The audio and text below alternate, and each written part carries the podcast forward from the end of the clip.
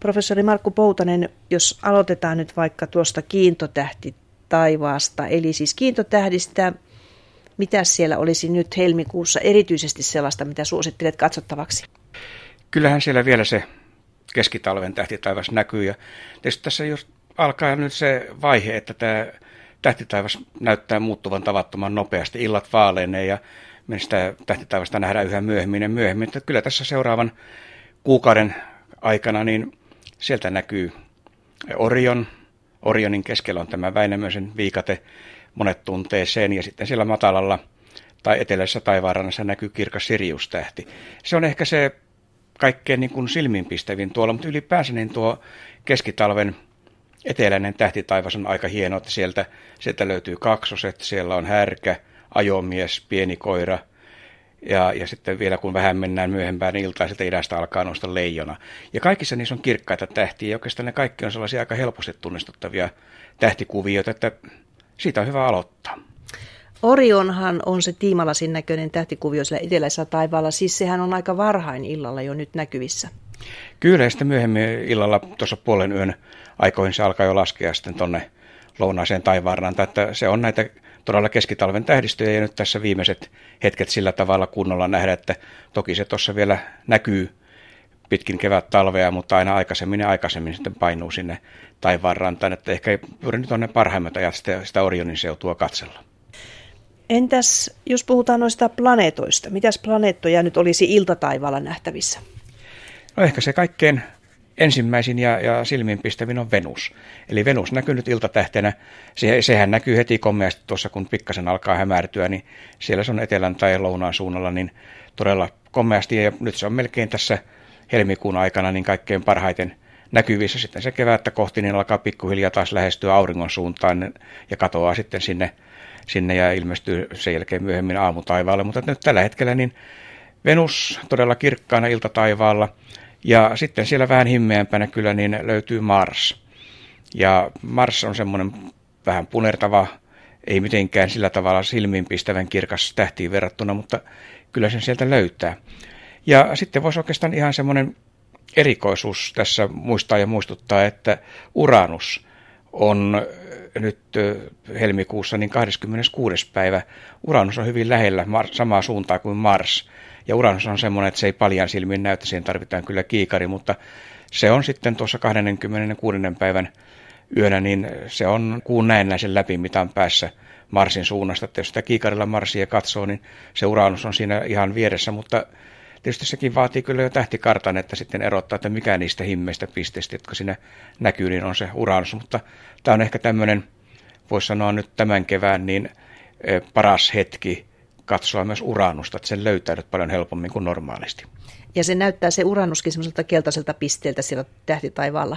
Kyllä se kiikarilla näyttää ihan melkein tähden näköiseltä. Tietysti jos kaukoputkella katsoo, niin silloin sen huomaa, että se, se ei ole tähti, vaan se, siinä on pieni, pieni tämmöinen kiekko, mutta eihän sitä mitään niin kuin pinnanpiirteitä erota vielä tämmöisellä harrastaja kaukoputkella. Kyllä se hyvin semmoiselta tavallaan tähtimmäiseltä näyttää, mutta kuitenkin sen erottaa tähdistä, varsinkin jos pienellä kaukoputkella katsoo.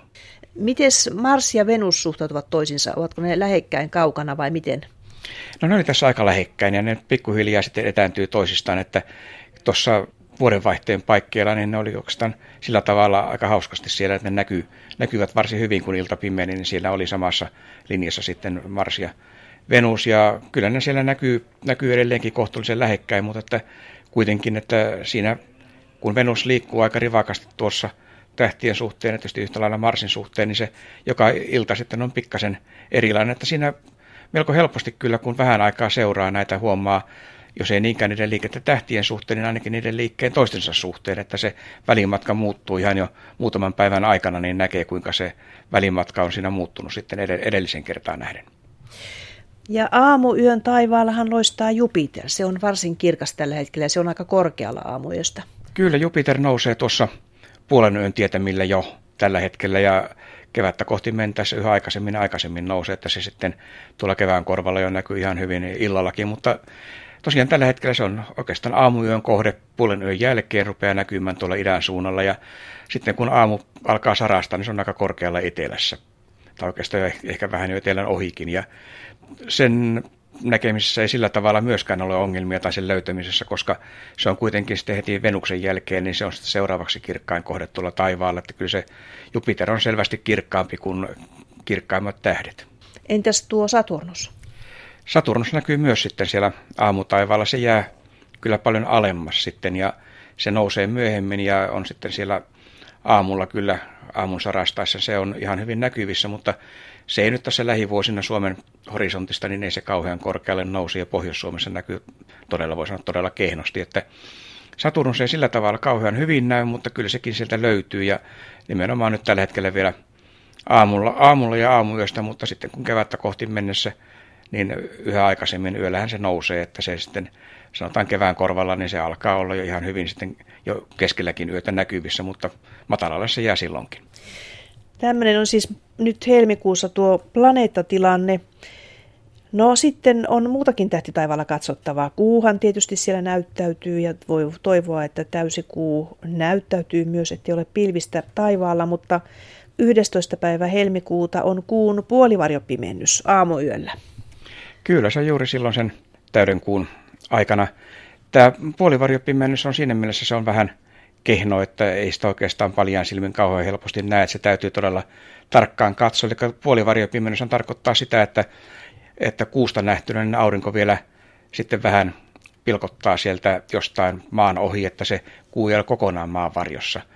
Ja se tarkoittaa silloin sitä, että se kuu, kuun kirkkaus kyllä vähän himmenee siinä, mutta ei, ei niin paljon, että jos katsotaan sitä täydellisen pimennyksen aikana, kun kuu on kokonaan siellä maan varjossa, niin silloinhan se on semmoinen kuparin ruskea ja aika, voi olla aika, aika himmeä ja tummakin, mutta että tässä puolivarjopimennyksen aikana, kun se vain hipasee sitä maan varjoa ja on sitten siinä, että aurinko vielä jostain vähän paistaa sinne kuuhun, niin se vaan vähän himmenee ja siinä mielessä se on vaikea havaittavaa, mutta kyllä se jos tarkkaa katsoo, niin kyllä senkin huomaa ja tietysti ihan sen täydellisimmän tai syvimmän vaiheen aikana, niin erityisesti se reuna, joka on lähempänä sitten sitä koko varjoa, niin se on selvästi tummempi kuin sitten tämä toinen reuna, mikä on sitten siellä, mihin aurinko paistaa vähän enemmän.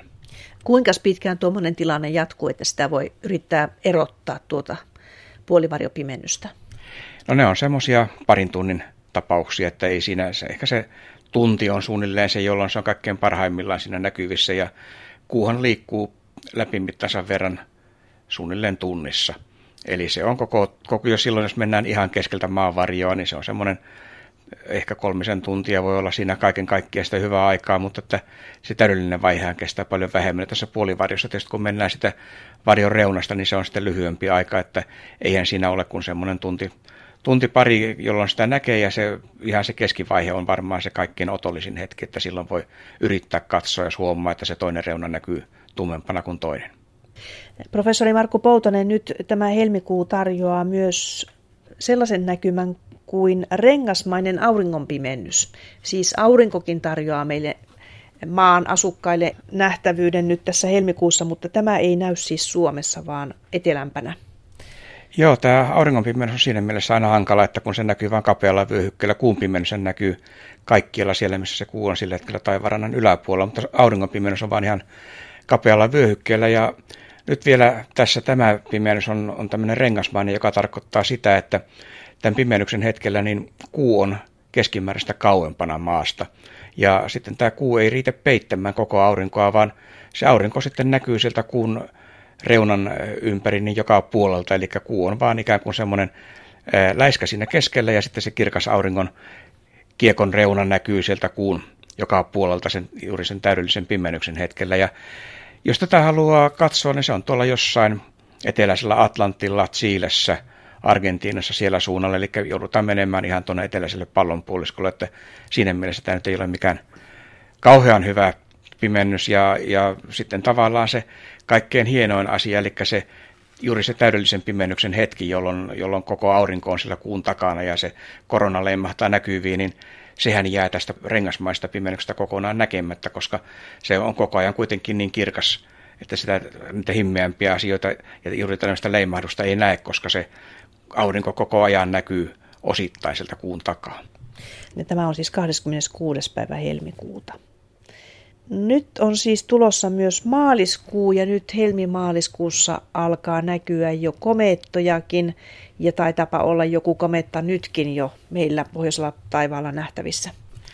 Kyllä se oikeastaan on kaikki kolme tässä kevään aikana tulevaa komettaa, niin ne on tuolla taivaalla näkyvissä ja jopa, jopa tällä pohjoisella pallonpuoliskolla. Ne on vaan kyllä valitettavasti kaikki niin himmeitä, että ei niitä paljan silmin näe, eikä niitä todennäköisesti tulla, tulla näkemäänkään paljan silmin, että ne jää kuitenkin sillä tavalla niin himmeäksi, mutta ihan kiikarikohteena, vähintään kaksi niistä on kiikarikohteita sitten tässä myöhemmin talven aikana, ja sitten ihan valokuvaamalla niitä pystyy aika helposti tavallisella kameralla kuvaamaan niin, että ne näkyy sitten valokuvassa. Ja aika usein kyllä käy niin, että sitä valokuvasta se on melkein helpompi löytääkin kuin siltä kiikarilla siltä taivaalta.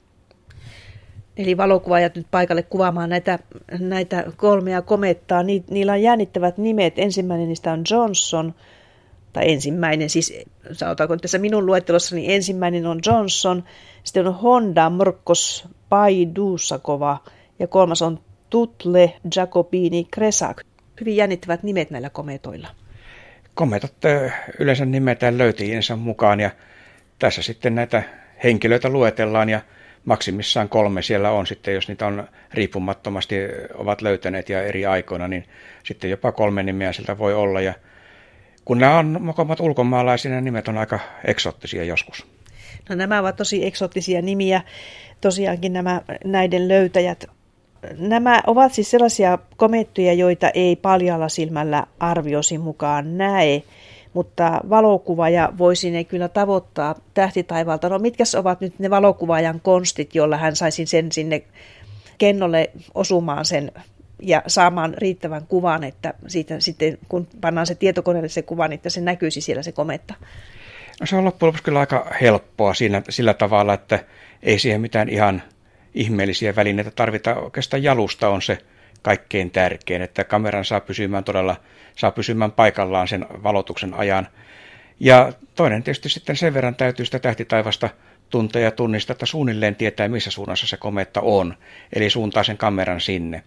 Ja sitten tuommoinen ihan normaali objektiivi, ei, mitään, ei tarvita tässä ensimmäisessä vaiheessa mitään teleobjektiivia, ei tarvita mitään laajakulmaa, ihan tavallisella, tavallisella objektiivilla sillä tavalla, että siihen tulee kohtuullinen osa sitä taivasta. Ja sitten suhteellisen herkälle se kamera ja iso luku on vaikka jonnekin tuhanteen, tuhanteen, viiteen, sataan, kahteen tuhanteen, mitä kamerasta nyt sattuu löytymään.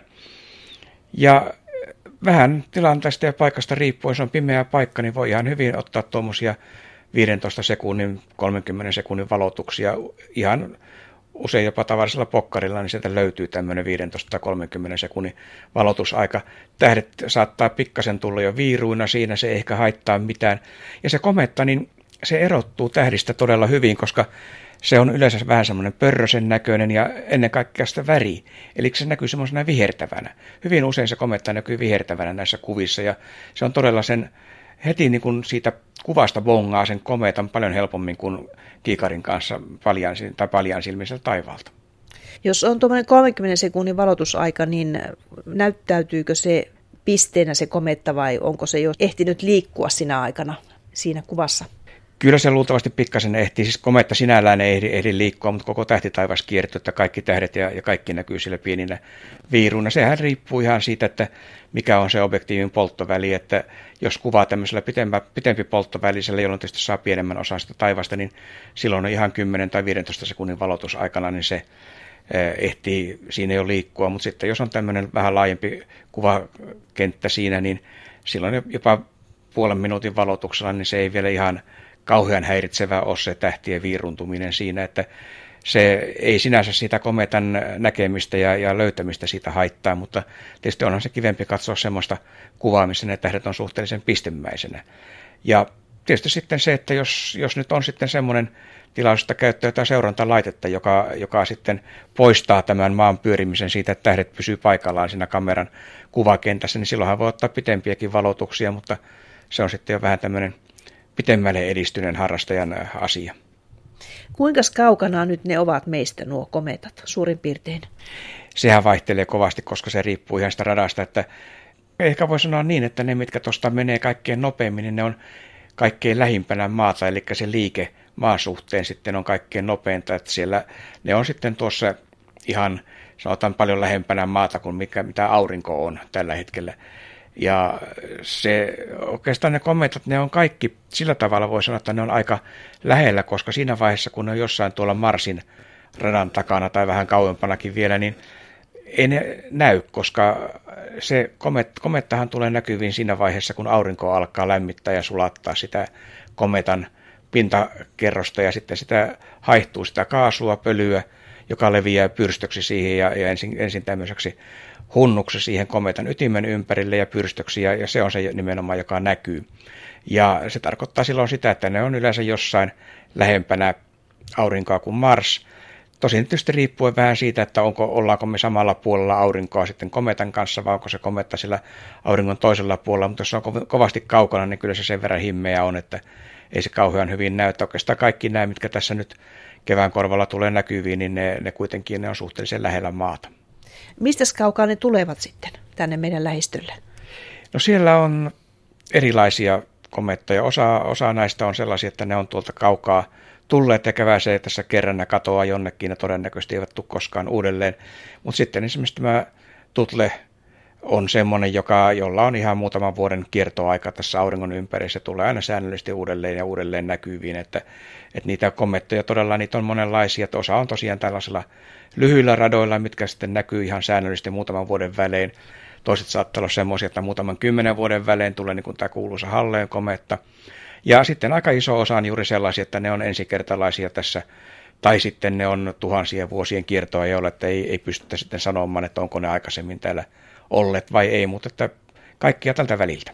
No nehän menettävät koko ajan ainetta tuossa, kun ne kiitävät tuolla avaruudessa, niin häviävätkö ne sitten lopulta, että sinne ei jää paljon mitään ainetta ja sitten ne ikään kuin hajoavat? Kyllä, ja näitä, näitä on havaittu ihan siis komettojen hajoamisia, joka just johtuu tästä, että sitä ainetta sieltä haihtuu koko ajan. Osa on sitten sellaisia, että ne ehkä, ehkä pysyy koossa, mutta sitten, sitten jää vain tämmöinen kuiva korppu, joka ei, joka ei enää näy, että sitten ne osa ehkä niistä luokitellaan pikkuplaneetoiksi – sen takia, että ne ei enää näytä kometalta, koska niistä sitä ainetta irtoa. Että on arvio, arvioitu tämmöistä keskikokoisesta kometasta, niin sitä lähtee tuommoinen rekka-autolastillinen sora joka sekunti silloin, kun se on lähellä aurinkoa. Eli aika paljon. Kyllä, kyllä, se on, se on tonneja sitten siinä, siinä. Ja tietysti se, että jos me puhutaan tämmöistä 10 15 kilometrin läpimittaista kappaleista, niin eihän sitä soraa ja pölyä sieltä ihan tolkuttomasti riitä, että kun ne muutaman tuhat vuotta tässä auringon lähistöllä ovat ja kiertävät lyhyellä radalla, niin ennen pitkään ne kuivuvat sitten ja, sitten niistä ei enää, enää erotakaan, että ne, ne on tällaisia komeettoja. Varmasti aika iso osa näistä tällaisista maata lähelle tulevista asteroideista ja, ja muista täällä aurinkokunnan sisäosissa kiertävistä kappaleista saattaa olla tämmöisiä vanhoja komeita jäänteitä, joista enää sitä haihtuvaa ainetta ei löydy. Onko kometta törmännyt maapalloon joskus?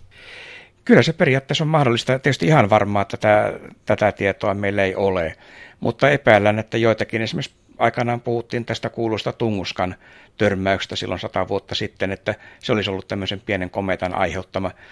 Komettojen törmäyksen tietysti sillä tavalla jälkeenpäin vähän vaikea lähteä katsomaan, koska ne on tämmöisiä harva-aineisia kappaleita, ne varsinkin pienemmät, niin nehän sitten hajoaa tuolla korkealla ilmakehässä ja niistä ei sillä tavalla maahan jää mitään selvästi näkyviä jälkiä ja se on vähän sitten sillä tavalla tuurista kiinni, että löytyykö sieltä jotakin tämmöisiä pieniä jäänteitä, jotka, jotka sitten voisi tulkita kometan jäänteeksi, että sillä tavalla niitä on paljon vaikeampi kuin tämmöisiä isompia kivikappaleita, meteoria sitten havaita.